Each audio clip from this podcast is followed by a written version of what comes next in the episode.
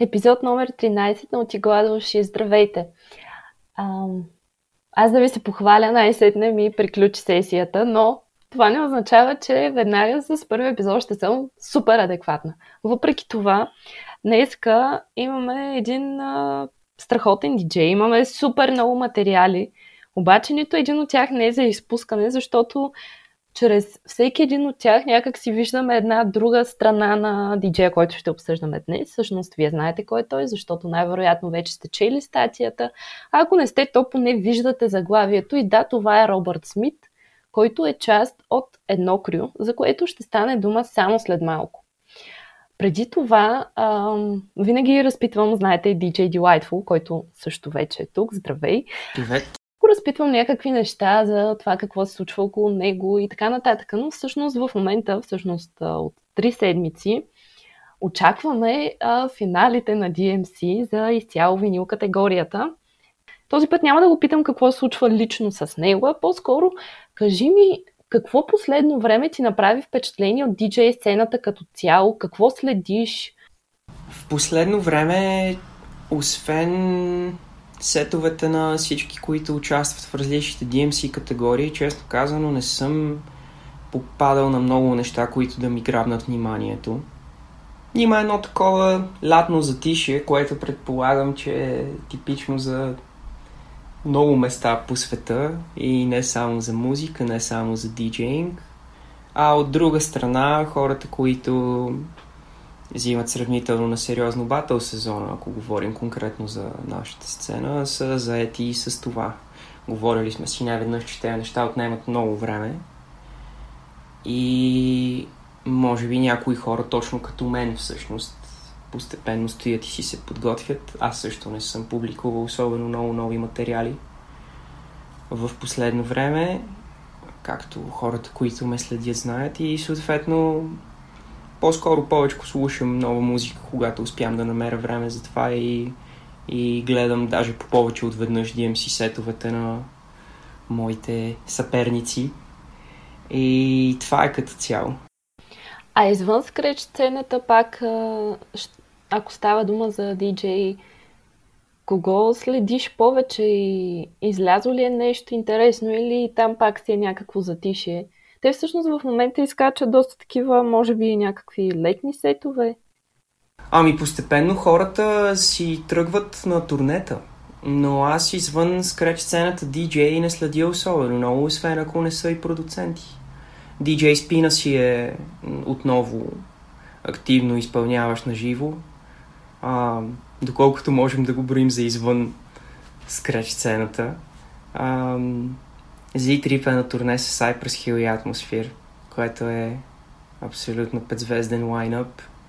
А, видях, че JFB отново е тръгнал по турнета, но аз наистина DJ, които не са скреч DJ, освен разни дигари, които изкачват с редки стари неща, но при тях е пък съвсем друго, защото тези неща не могат да се пускат веднъж в седмица.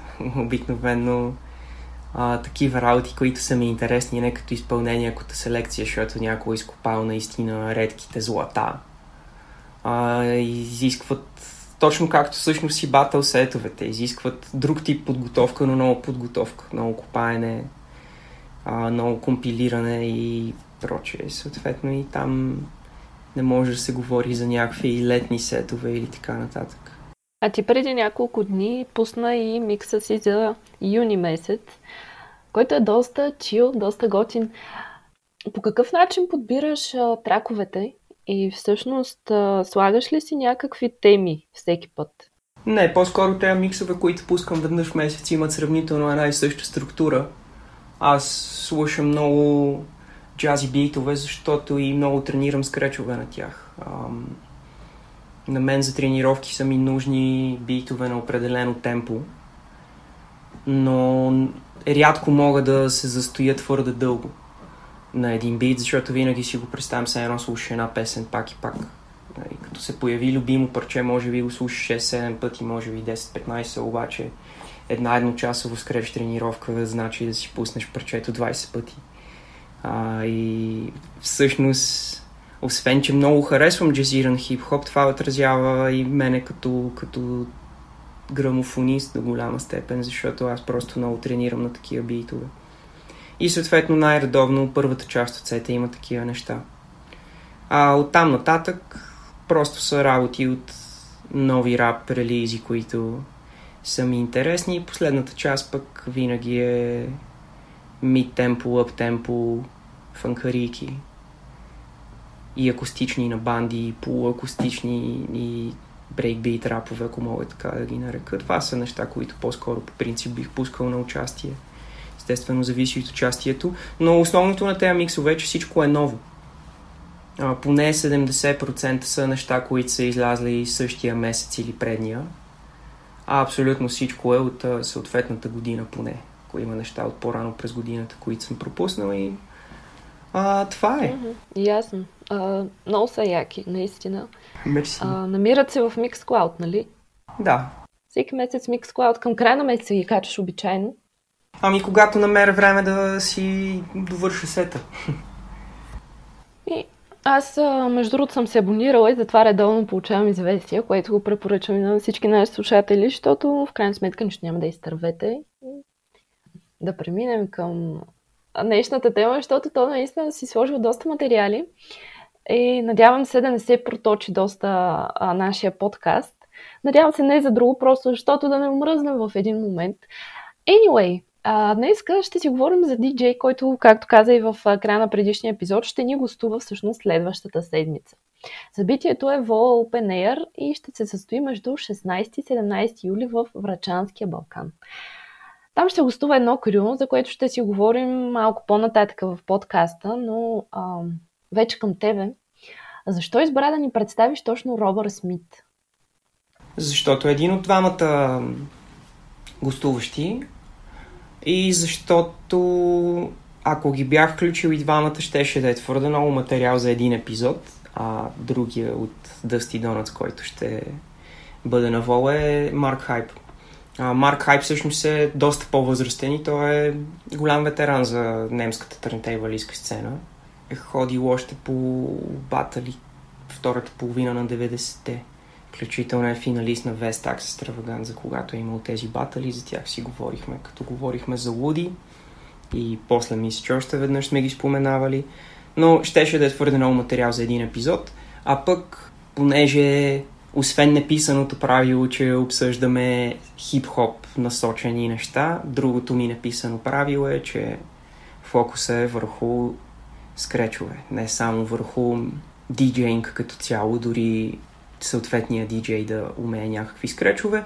И от тази гледна точка Робърт Смит беше на батъл сцената само преди няколко години и до сега има много повече материал, който е много по перформанс ориентиран, много по-скреч ориентиран, докато Марк Хайп изцяло се отдал на другата част на нещата, както много от диджеите, които обсъждахме, които са от това поколение, които в един момент загърбват техничната част на, на грамофонизма и се ориентират към нещо друго. В случая Марк Хайп е колекционер, много сериозен колекционер, плюс а, върти малкия лейбъл на Криото Dusty Donuts, от което те издават ремикси и едити на 7-инчови плочи. А, също е и автор на компилации.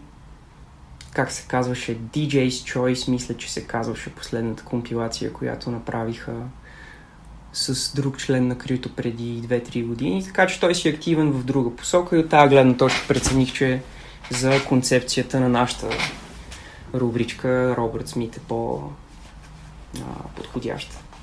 Сега, докато те слушах, аз понеже имам подготвени въпроси, но докато те слушах, ми изникна един, който до някакъв начин се препокрива и с този, който съм си подготвила. Ти сподели, че Марк Хайп а, в даден момент, а, както и повечето диджей, както ти си забелязал, е оставил техничната част на диджейнга и по-скоро си пуска.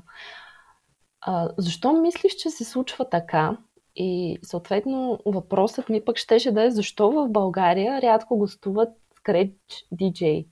Първата част на въпроса е по-скоро същото, което сме си говорили още в началото, когато ти се изненада, че Мелоди е задгърбил батъл кариерата си. Просто тези неща отнемат страшно много време и в един момент трябва да си подредиш приоритетите и да си разпределиш времето. Според мен това е естествения път на нещата. Просто или имаш време за 3 часа скречове на ден или не. А втората част от въпроса ти нямам представа. Защото хората, които могат да канят гости, не ги викат. Не знам. Питай промоутерите. Нямам представа. Защо не гостуват скреч диджеи в България? Смяташ ли, че просто по някакъв начин наистина публиката не е научена да слуша скреч, не, е, не, не разбира скреча по някакъв начин? Защото те реално промоутерите викат това, нали, което се търси, което се иска. Нямам представа отново. А, колко да са научени, да, не са го чували често, да, малко диджей тук го правят въобще. Но в крайна сметка не се интересуват толкова много. Тоест, може би е въпрос на вкус. Не знам, нямам, нямам някакво обяснение. А, може би това, което бих казал към хората, които ни слушате, хора, покажете, че имате интерес към тази сцена, защото само това е начина евентуално да се случи някакво събитие. Защото всъщност публиката дирижира ситуацията. Въпросът ми а, следващия е такъв.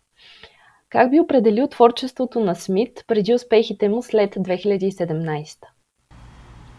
Ами на мен ми се струва, че винаги си е дълбал жестоко в а, скречовете с фрази.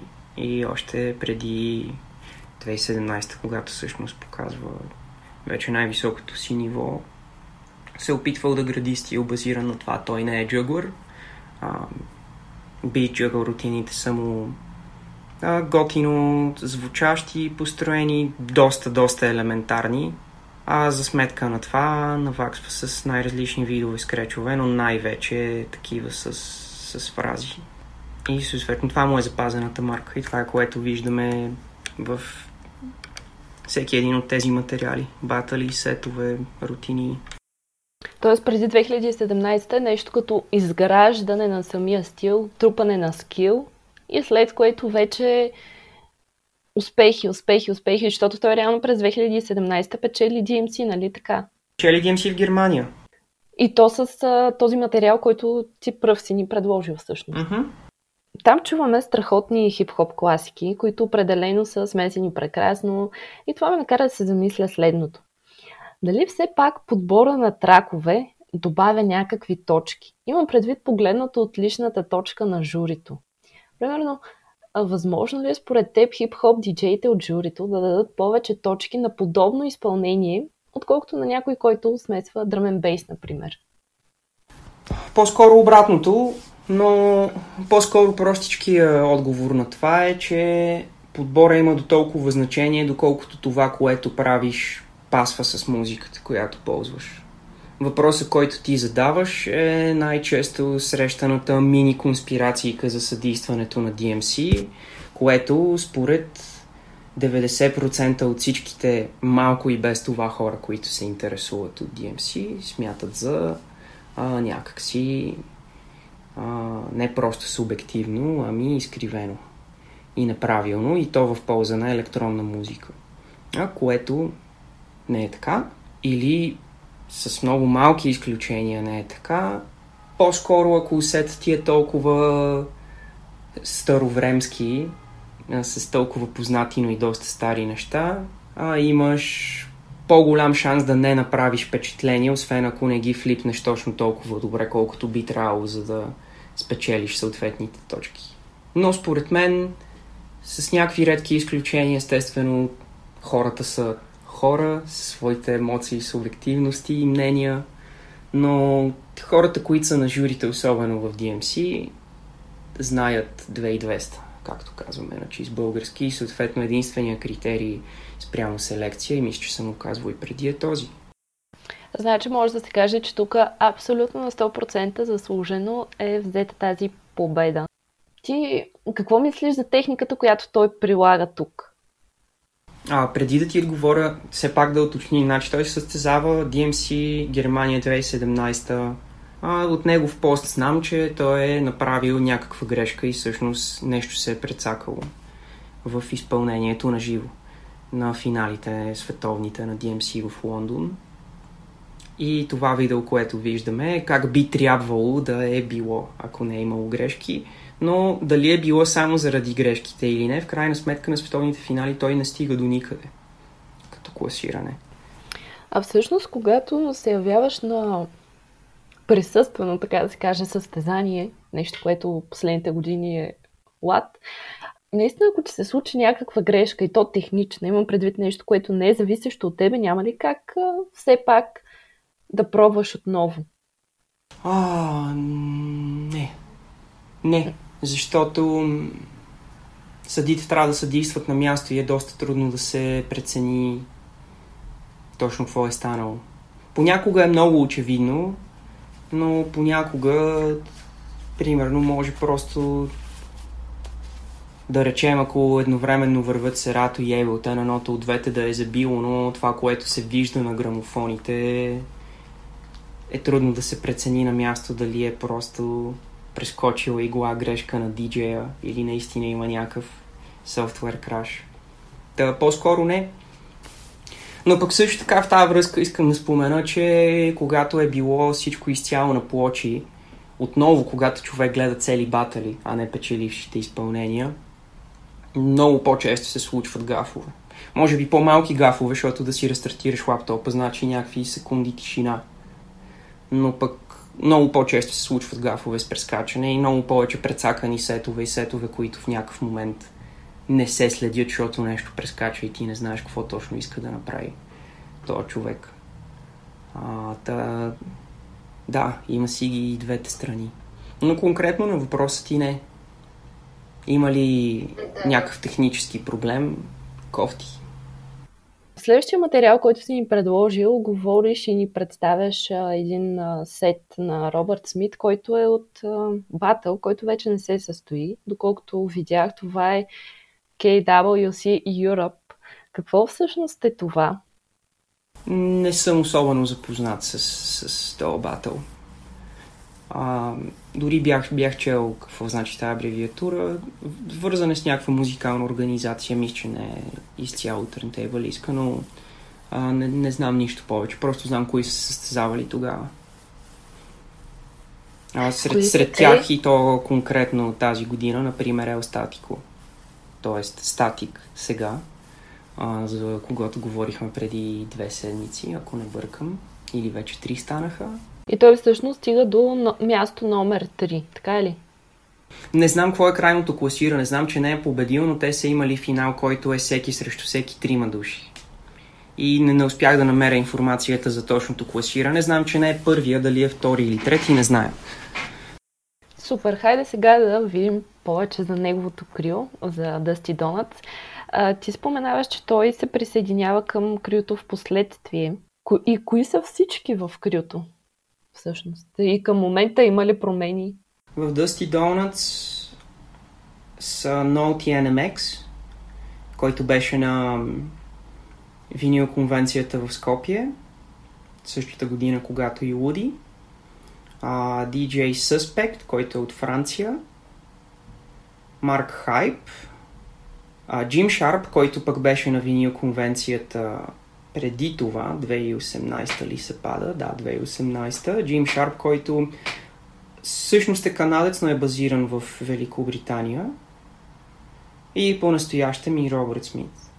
Мисля, че оригиналната концепция е на Марк Хайп и на OTNMX и той са си първоначални членове, но в крайна сметка е международно крил в момента. Да, и аз точно това забелязах сега, като ги изреждаш и освен, че е международно и доста големичко всъщност. А те имат ли някакви записи и участия, където са всички? А, не. Не съм, не съм виждал лайнъп с всичките от Dusty Donuts. И не съм съответно виждал и сетове записани видеа или каквото и да е. Но по-натам говорим за колаборативните неща в каналите на Робърт Смит и там имат общи изпълнения, макар че пак не са всичките. А тогава каква е ползата да си в толкова голямо кри, когато, например, не можеш да действаш заедно с всички? Примерно, дали става дума за някакъв престиж просто?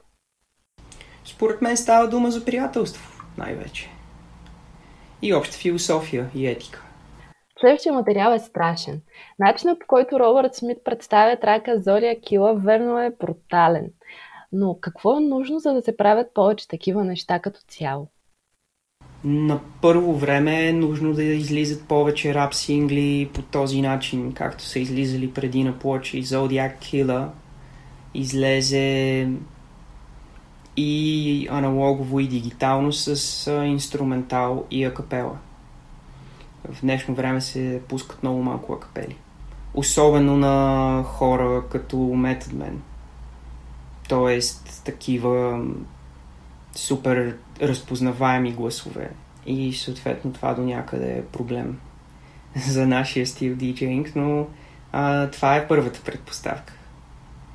Такива надъхващи парти парчета да, да излизат с, с битове и акапел, защото иначе ти не мога да работиш с тях по този начин. Иначе можеш само да правиш джуглинг с тях.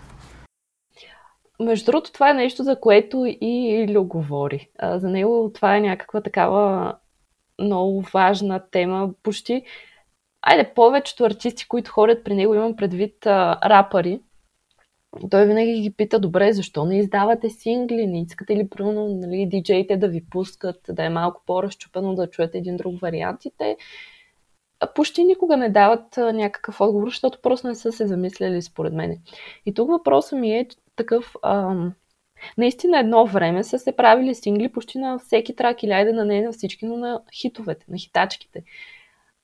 Но в един момент а, се забелязва рязко намаляване на тази тенденция. Защо мислиш, че е така? Защо рапърите спряха да правят сингли? Има един много интересен пост на Easy Moby. Предполагам хората знаят кой е Easy Moby, легендарен продуцент от Златната ера, в който той обяснява, че със сигурност част от причината е бутлегването. Защото с разпространяването на страшно много бутлегове още преди интернет. Ам, хората са започнали да не искат да си дават битовете и вокалите. И това е поне едно обяснение, което видях от човек, който се занимава с хип-хоп от началото на 80-те и го е видял и преживял цялото близо. Та, това е конкретно за капелите и инструменталите. А пък конкретно за 12-инчовите сингли на плоча като формат, техния залез е абсолютно наравно вървящ с залеза на плочата като цяло. Съответно от 2007 нататък, особено когато вече влизат дигиталните системи, много малко хора биха продължавали да мъкнат такова количество килограми пластмаса на всяко участие повечето хора, които разцъкват на плочи в днешно време и са колекционери, предимно ходят на турнета с 7-инчови плочи. Но 12-инчовата плоча е много култов. 12-инчовия сингъл е много култов и много важен формат за хип-хоп. И масово на него са се правили неща, които са една идея по-труднички на 7-инчови плочи. Също с малко хора ги могат. Просто 7-инчовата плоча е по-удобна, по-лека, много често е по-добре звучаща Макар, че пак зависи от много неща, които хора, които наистина разбират, могат да обяснят. Но е заради това колко е лека. Просто скача много по-лесно. Самото превъртане назад изисква съвсем друга техника, която до някъде е лимитираща. И могат да се правят много фънки изпълнения в стил DJ Coco от Япония. Най-легендарния са 7-инчовите в момента. От друга страна пък малко по-скреч ориентирани неща са доста трудни. Робърт Смит, между другото, много практикува в тази посока и е много прецизен с малките плочи и успява да направи доста високотехнични неща и на тях. Но като цяло е рядкост. Та, така да е, поотплеснах се, но за мен от гледна точка на скреч диджейнг, търнтейбализъм, 12-инчовите сингли са били супер важни супер, супер важно. После просто винила постепенно си отмира. И това, че сега се връща е на фона на цялата индустрия, на фона на целия диджейнг. Не се връща много-много. Връща се спрямо собствената си полусмърт преди някакви години, но спрямо какъв процент е от продажби, така нататък. Колко често се ползва за изпълняване на живо диджей, всъщност си е супер, супер бутиков носител. А ти каза, че може би си се отклонил, но всъщност изобщо не си, защото точно следващия ми въпрос беше свързан с диаметъра на плочите и това какво значение има. И ти всъщност го обясни току-що. А друго, което искам да коментирам по това, което каза току-що е дали не смяташ, че до някъде за тази смърт на плочите, като цяло на грам, грамофоните, дали не стои факта, че всъщност това е едно доста скъпо удоволствие към момента? Имам предвид от потребителска гледна точка, тя всъщност тя е важна за развитието. Ами, със сигурност, да, със сигурност. И като си говоря с малко по-консервативно настроени носталгични хора, не пропускам да го споменам. Защото, нали, поне романтизираната история е, че онези хора там някъде в мегаполиса Нью Йорк не са имали инструменти, не са имали музикално училище, но са могли да имат грамофони и плочи. Съответно, философията на от нищо нещо си има и един финансов аспект. А пък със сигурност в днешно време е по-скъпо да, да дори да ползваш дигитална система, да не купуваш плочи, пак е доста по-скъпо на фона на вече доста изпипани, добре работещи контролери и така нататък. Да си купиш два грамофона и скреч миксер е по-скъпо. Определено е по-скъпо. А следващия материал е точно един такъв, в който виждаме трима диджеи от а, Крюто. Това са диджей Робърт Смит, разбира се, диджей Suspect и Марк Хайп. То всъщност е само една минута, но какво би казал за тази една минута? Funky flavor to the fullest. Супер яко изпълнение и супер набрежарско. Също така, някакси. Следващото също е нещо доста интересно. Тук вече става дума обаче за една друга група, от която е част Робърт Смит, Триса Крауд. Момчетата си имат отделен инстаграм, където всъщност се запознаваме с това, което правят в следващия материал. Но знаеш ли повече за дейността им под това име? А, този проект мисля, че започна след началото на първия локдаун в Германия. И съответно той си е такъв изцяло продукт на, на пандемията.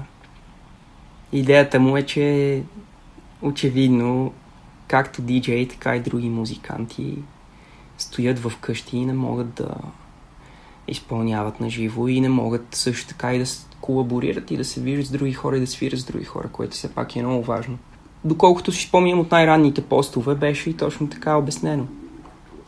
Поне имаме интернет да преодолеем дистанцията и така, тези неща също са сравнително небрежарски, защото естествено те са едноминутни и не са разтеглени в някакъв цял аранжимент на въпросните кавари, който поне да е 2-3 минути но всичките са супер готини. Всичките много си заслужават. Аз подбрах това лично от гледна точка на моя музикален вкус. Преминаваме към микстейпа му, който си споделил след това видео. Забелязваш ли нещо типично в това, което Смит прави? Имам предвид подбор, подход към музиката. Ами, нищо по-различно от това, което говорихме до сега. Залага много на скречове с фрази, по, по много готин начин е успял да вкара целия си стил като грамофонист, плюс това, което прави на живо, поне пред хип-хоп публика в, в един микстейп. Съответно, този микстейп до някъде има cut and paste елементи, но както вече си говорихме, когато всичко става дигитално, е трудно да се определи до каква степен кое какво. Но в него има доста неща, които ако, нямаш, ако нямахме дигитални системи, биха били доста трудни за сглобяване по този начин, ако не е cut and paste. И съм много голям фен на този микс, всъщност и доста съм го слушал и изследвал. Може ли да се каже, че по някакъв начин подобни миксове ти дават и на тебе не идеи, но всъщност да, идеи, но не става дума за музикални идеи, ами за тип подход, как да си правиш и своите. Да, със сигурност. Със сигурност Добре. и този е един от тях. Inside Turntablist споделя нещо, което бихме могли всъщност и сами да забележим, а и до някаква степен вече коментирахме, той не обича копчета и предпочита класическия подход при грамофонизма. За, за съжаление обаче това е едно сравнително кратко видео и той просто нахвърля някакви факти за себе си. Но вече като погледнем следващите няколко рутини, какво те кефи най-много в това, което виждаме и чуваме? А, конкретният му подбор на битове и семпли е друг и са си различни рутини и двете. И двете са много яки музикални идеи, чисто като стил, абсолютно продължение на всичко, което видяхме до сега. А от това, което предстои да видим те първа, какво е Смартен Смит? А, Смартен Смит е проект DJMC. А, и всъщност този въпросен човек ще е третият на сцената, освен Марк Хайп и Робърт Смит, а, другата седмица на Вола. Аз всъщност никога не съм гледал наживо не съм ги гледал по принцип въобще, но и онлайн никога не съм виждал изпълнение точно в този формат.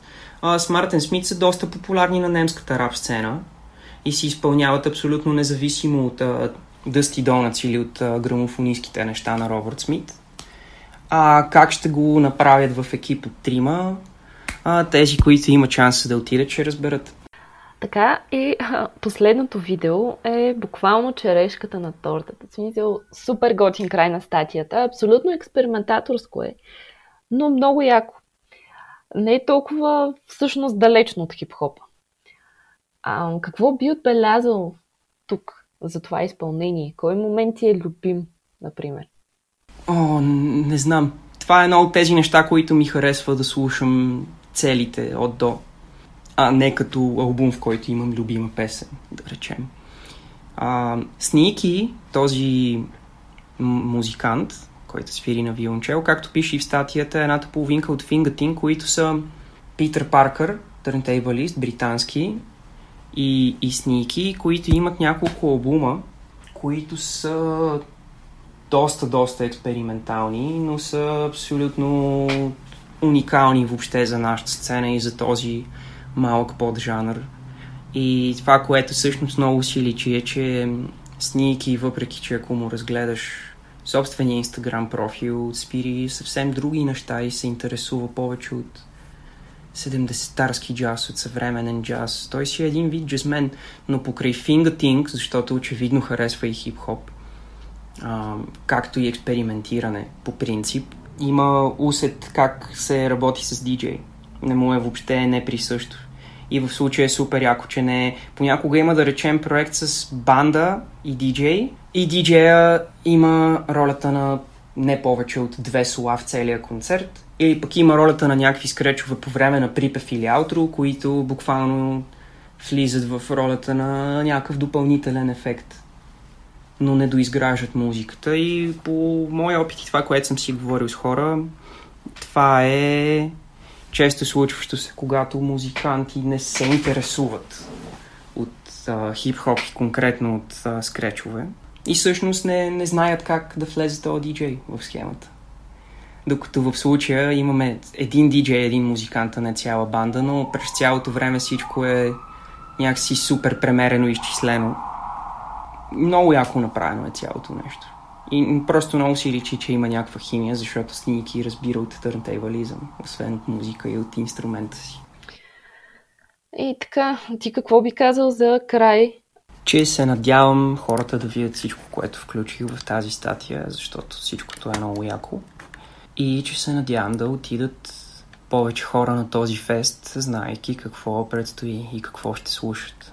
И може би съвсем набързо за края да преминем към обичайния най-последен въпрос. Какво ще е другата седмица? Другата седмица ще говорим за DJ Day.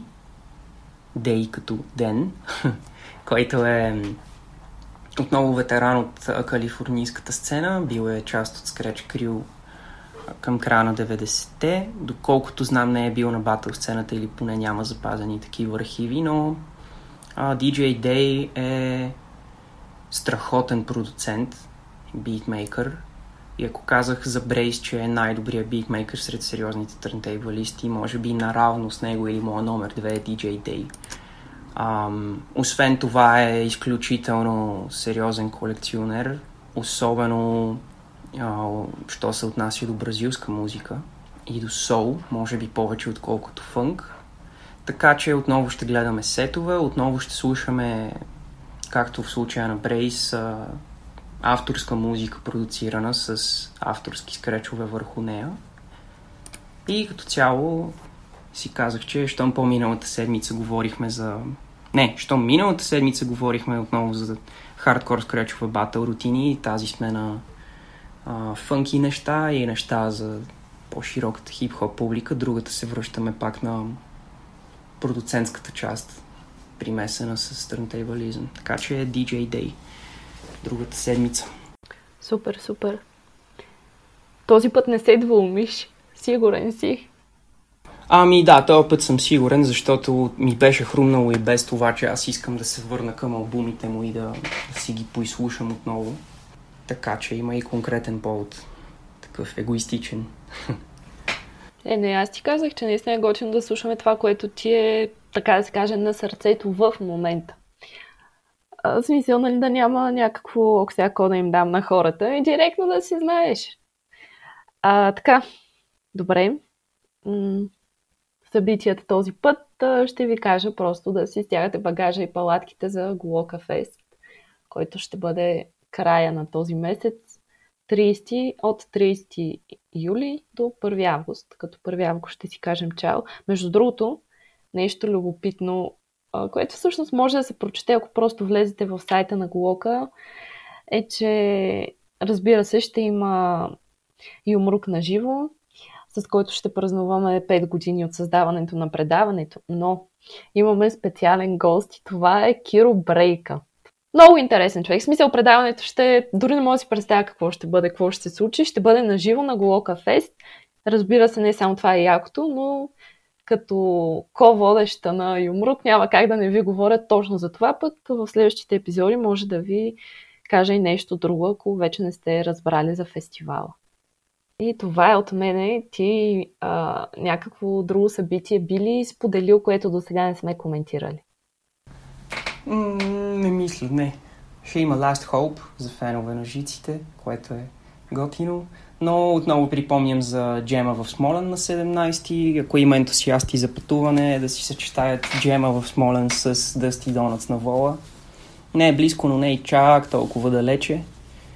Врат до Смолен, тъй че това са важните неща. И разбира се, финала. Финала на DMC, който ще А, така, да, да, да. Това е тази събота. Тази събота най-накрая. Да. Ще пуснем пак лайфа в фейсбук страницата ни, в групите, до които имаме достъп. Благодарим ви, че бяхте с нас в този не особено кратък подкаст, но надявам се много интересен и ще се чуем другата седмица. Чао! Peace! Чао, чао!